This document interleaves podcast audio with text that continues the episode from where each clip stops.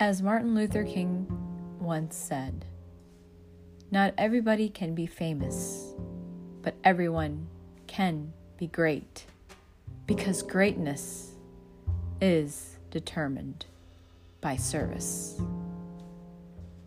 When we think of being in service, what images, thoughts, or ideas come to your mind?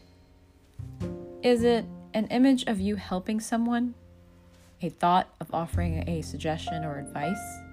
Or providing tools to others in the form of a product, a message, or skills?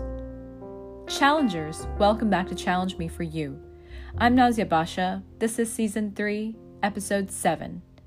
Today, I want to talk about the skills that we need to be of service. When we are being of service, we are often utilizing this term in a variety of ways that can be incorporated between relationships, between your clients, your friends, families, children, your religious or spiritual community members, with your partners, simply anyone in the receiving end that will benefit from what you are offering. Since we are the instrument of this service, what skills do we need to possess in order to ensure that our service is valuable? So let's dive deeper into this topic.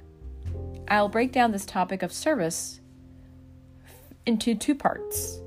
One, about the service readiness, and the second, being a service to others.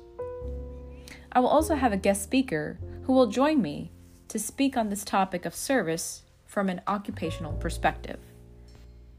So, for me, when I talk about service readiness, it means that I'm first prepared to be of service to others by serving myself first. In this case, am I emotionally present? Have I addressed my needs? Whether it's physically, emotionally, psychologically, spiritually. We cannot serve from an empty vessel. It's like trying to give water to someone from an empty pitcher or fill their glass from an empty pitcher. So, in order to be at a level where you can function and be useful in providing service, now you don't have to be at 100%, but at least you have addressed and have put tools in place that is helping you progress while you're giving back to others. So, as I mentioned, when we are offering service to others, we are working with diverse populations, diverse people, regardless of whom they are, even if it's your family or people you think that share similar values, they all are different and unique from you with unique needs. So we can't assume their needs. So we need to first be present with ourselves to be of service. At an occupational level, when we're working with diverse clients, especially those that have numerous barriers in communication due to differences in literacy, language, mental illness, disabilities, as a professional in the social and human service field, you ask yourself and wonder what skills or competencies do we need to develop when working with diverse, vulnerable populations. And even if you're not in this field, as I mentioned, we interact daily with diversity and marginalized people, unconsciously in the form of family, friends, or clients. So, to elaborate on this topic, I have invited a fellow challenger in the community, Miss Lakeisha Grant, who is currently working with a vulnerable population. So, please welcome Miss Grant. Um, so just to check in, how has the the COVID nineteen pandemic impacting service with this population? And if you want to talk about the population, um, let's uh, go ahead and do so. All right. Well, I work with um, the court services had sent them to um, the facility I work at, which is a forensic hospital um, because they either are found incompetent to proceed or um, they're not mentally stable to, you know, go further into the court process on their own. So they've been deemed to the state. And um, the way the COVID 19 um, pandemic has impacted this population is because it makes it makes them feel like they're losing a lot of hope um, with like not having visitation from family and friends. Right. And it's like it's a challenge of reassuring them that it's gonna get better. You know, it's gonna turn its course and everything gonna kind of go back to normal. But um, it's all it all has a question mark at the end. So like some of some our residents they get a little agitated and you know they have that their episodes where they show out or whatever about it. But I mean it's just you know understanding and respecting the guys enough to you know have that extra mile of patience with them because it does take a lot of patience with dealing with this population um, in this COVID pandemic. Yeah, and how is that impacting you as the person who's providing services as a provider? Well, right now I could say it, at first it was like overwhelming with stress, Mm-hmm. I can imagine. I had to find an outlet to, you know, let some of what was aggravating me go because it's like it's not fair to them for me to be frustrated and and just agitate their situation even more. So it was just like I had to have a healthy way of going about like, you know, the stress levels is gonna come. Right. But I also had to figure out like I, who can I talk to to, you know, vent about how stressful I'm feeling about a certain situation that's going on. So it, it all takes a balance of, you know, finding what to do and when to do it. So what I heard is that you have a mentor or someone to go to at the end of the day to talk to, just so that it's not on your chest only, so you can kind of get a perspective. That's wonderful. Um, and especially in times like this, I feel there's more of a need for that um, because there's so many changes, um, there's so much uncertainty. So that's that's amazing that you're doing that self care practice by speaking to someone and reaching out. So going to uh, the question of what skill sets do you think or competency do you use to work with this specialized clientele? Um, a lot of times the skill that I use most is like I'll say having that skill where you respect and you show like integrity because a lot of times um some people wouldn't even, you know, give it a thought of saying, Hey, they need to respect a person that's mentally challenged. And it's kinda hard like for me growing up, I've always been taught that you give respect to anyone. And for some people, they wasn't raised like that. So for me to just, you know, go that extra mile with the whole respect and integrity, because I believe character is who you are when no one else is looking. Like So that's that's what always comes to mind when I'm working around them and you know helping them. Like every day is always going to be a challenge, but I'd rather it be said that I did what was right when nobody was looking versus me just letting it, letting whatever bad happens happen. And I just don't see myself like letting that happen to anyone that's mentally disabled. Yeah, and that's very true. I'm glad you mentioned those points. Even universally speaking, how we all uh, want respect and having that integrity to make sure that even when no one's looking, you're still doing the right thing because it's it's an ease on your consciousness too. Um, so that's those, those are wonderful skill sets and points.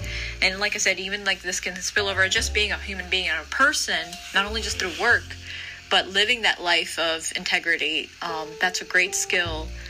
Um, and I'm glad you brought that up. So, just not going into too much detail, what kind of mental barriers? You're saying mental illness. I'm hearing with these clientele.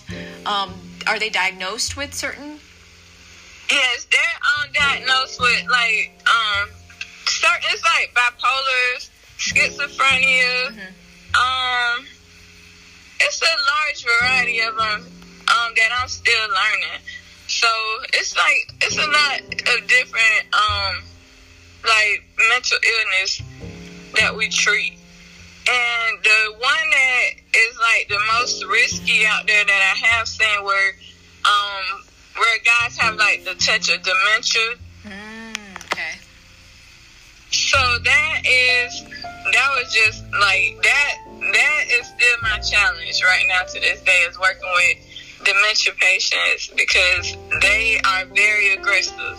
So I I learn and try to approach it with a different aspect when it comes to dementia. So I can imagine dementia is tough, and um, yes, to, I'm sure like you work with a team, right? That kind of yes, um, helps you collaborate with some ideas, maybe. yes. And I I mean like it's not a win-win when you have a team because every we all playing around with experiments, like with trying different ways to cope with it. But it it it sometimes it just nips you in the butt because that dementia is very unpredictable. Right. So it's just like it's a balance where you have to, you know, try to build up that rapport and keep keep trying. But sometimes it's non restorable. Right. That's that's very true. That that's so true. So, how do you cultivate these skills? How did they develop for you? Well, over time, it took a whole another aspect because I came from working at customer service to doing human service. Um, and it was like a mind blowing experience my first year working in a forensics hospital because I didn't know much of what to expect. All I know is I was looking out for their safety. and I felt like, okay, it's just looking out for them and their safety and my peers' safety. I thought that was it. Until I had to actually, you know, like do RAM sessions where you like mentor the guys and mm-hmm. see like what they need and how they feel about their whole situation that's going on with them. And it was just being on that level, like professionally with residents, mm-hmm. that made me think like, okay, I got more skills I can develop because I'm I'm actually talking and you know mentoring someone that is less fortunate and Right. showing them like, hey, you got a chance. Like you actually can learn more. You can do more while you're here. You don't have to just waste time and you know just feel like you're a hopeless failure. So I mean that's I feel like my skills develop with time and experience of being in that environment of a forensic hospital helping a mentally challenged. Yeah, I can imagine. So it's like sounds like there was a lot of coaching going on, a lot of like listening, active listening, kind of getting Yes. the space to feel safe. That's a big one, especially Yes. for for people with a mental illness, and also, um, I think in general too, having that exchange and giving a person the the safety of feeling safe to communicate and being heard and understood. That's that's a great skill set. And then it, you're right. It's so true that it takes time to develop. I mean, I'm still learning. Like for me, it's like making sure that whoever I'm treating also has that feeling of feeling safe to express who they are without me like judging from my preconceived notions. So that's Yes. yeah, so that's great. And how, like, I know maybe it's like, okay, so how do you, when you work with someone who f- you feel is really different from you, and this is probably like, um, as a provider, you know, you have a certain way that you want to, like, you have goals based on how you see success, and then you, and then you want to kind of sort of influence that on your on your client but you notice but do you notice that that sometimes you do you have a tendency of kind of like maybe or ha, or do you not have that tendency? Um, where you feel like as a provider you create goals and you expect them to meet those goals or how do you do it? I'm just i'm just Well, I I usually ask like I usually ask my client like what you what you looking for to what's your goal, and then sometimes they probably wouldn't have a goal. So I just throw something out there, and they'll just be like, "Oh yeah, that sounds good," but you know, I feel this way about it, and you know, sometimes they always see it at a downside. Mm-hmm. So I try to um, be the bright side of it, like, because mm-hmm. it's it's only it's only it only takes a little bit of hope, like, to get these guys going sometimes. Because sometimes they've been in the hole for so long, like, on the downside, and they don't see the light of being bright. Or they, they see themselves as so small, or them being, you know, brutalized and stuff. They don't see any hope. So I try to be that aspect that actually sees some light in them and try to show them a little, like just a little way so that then they'll go to thinking about it overnight or right. the next day, and then they'll come back and say, "Hey, Miss Lakeisha, I, I got this idea now.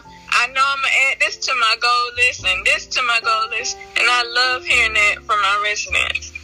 That's really good. That's fun. That's great. Yeah, it's just like you kind of give them a little push, and then they feel yeah, because like, oh. they mean it. yeah, that's wonderful. Oh my god, that that is surprising how you know some of these people they feel like there's no opportunity and there's no hope but then once they receive that encouragement they're able to make great changes in their lives um, and now so how did you like these skills have they also helped you as a person in your personal life yes.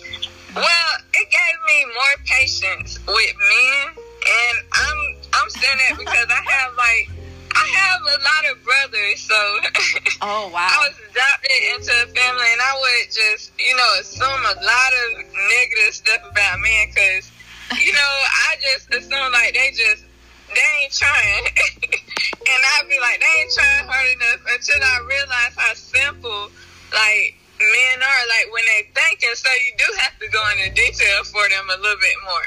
So i mean it it helps me like when i'm talking to my brothers or something. And it helped me like go into more detail so they just won't j- just be like okay. And i mean when i go into detail i can have a good conversation with my brothers without us getting mad at each other saying why you didn't tell me that? You left out that part or you know it gets easier with talking to men for me while I'm working with um, my residents. Oh wow, that's great! So you got to understand like the male psychology behind like how yes. they, want, they want their needs or their address their, address their con- like have a conversation just simply. So that's wonderful. Yeah. Oh, that's great. Any suggestions or tools that you want to share and how you build skills in general, whether it's through work, whether it's through personal development? Anything that you like to share? With the with the listeners um, today? I can't think of one right now. I'm still thinking. no, take your time. Because I know, I mean, for building skills with the mentally challenged, I know you have to have a skill of like that. Patience is very big for me. Like having patience because how the unstable mood swings sometimes that come with it with mental illness, like you have to weather those storms too, because they come and they go. So you have to be willing to like weather any season with mentally illness, because it's definitely a challenge. I agree with you. Yeah, I've started working um, at my clinical internship with veterans who have mental illness in a transitional housing set situation and setting. So, um, yeah, they also kind of fall into the same category with mental illness, and so that's wonderful. Set that's wonderfully said about patience. Um, you know, there are days that, of course, as a professional, you might be having a tough day, but kind of like setting that mm-hmm. aside and, take, like you said, self care, talking to your mentor. Um, that's a great way to kind of take care of yourself while also providing and being patient with your your clients and then in your personal life too when you said you spoke with your brothers that communication has definitely improved um, so, do you have anything else that you'd like to share before we end this episode? Um, not right now. I'm just, I'm right now. I'm just really looking forward to you know trying to get out more in the community now. Like I'm trying to cater to a different audience. I'm looking for mm-hmm. opportunity to like eventually one day I would like to, you know, help out with the homeless vets or something like that. That's what my next goal is to try to reach out to. Yeah, and that's great that you're expanding that because you know there's always a need in different areas and different populations. Mm-hmm. Um, so that's wonderful, and then uh, hopefully this pandemic is going to slowly um, diminish over time when we have treatment and vaccines. So definitely there's more time for collaboration. Like I started with juvenile justice and now working with homeless veterans through the VA system, it's definitely an eye opener. Wow. Yeah, and I, I, I'm grateful to have you speak on this today because it crosses over um, a lot oh, because there are also majority are male veterans um, that are housed there. So thank you, Keisha. This was very insightful and profound information that you shared. And as I mentioned, this is all coming from an occupational perspective of being of service to other people, but also reminding that the service begins from within and what skills do we need to learn or to have when we can be of service. So, this was wonderful. And once again, thank you very much. Also, I'd like to let the listeners know um, that they should take the time to reflect uh, about service and how we all can improve our way of giving back by being of service to ourselves first from within in what areas in our, of our life that we can work on to develop or cultivate and develop this competency to give back to others. So, once again, leaving you all with this insightful message and be well, be safe. We are evolving daily here at Challenge Me for You. Take care.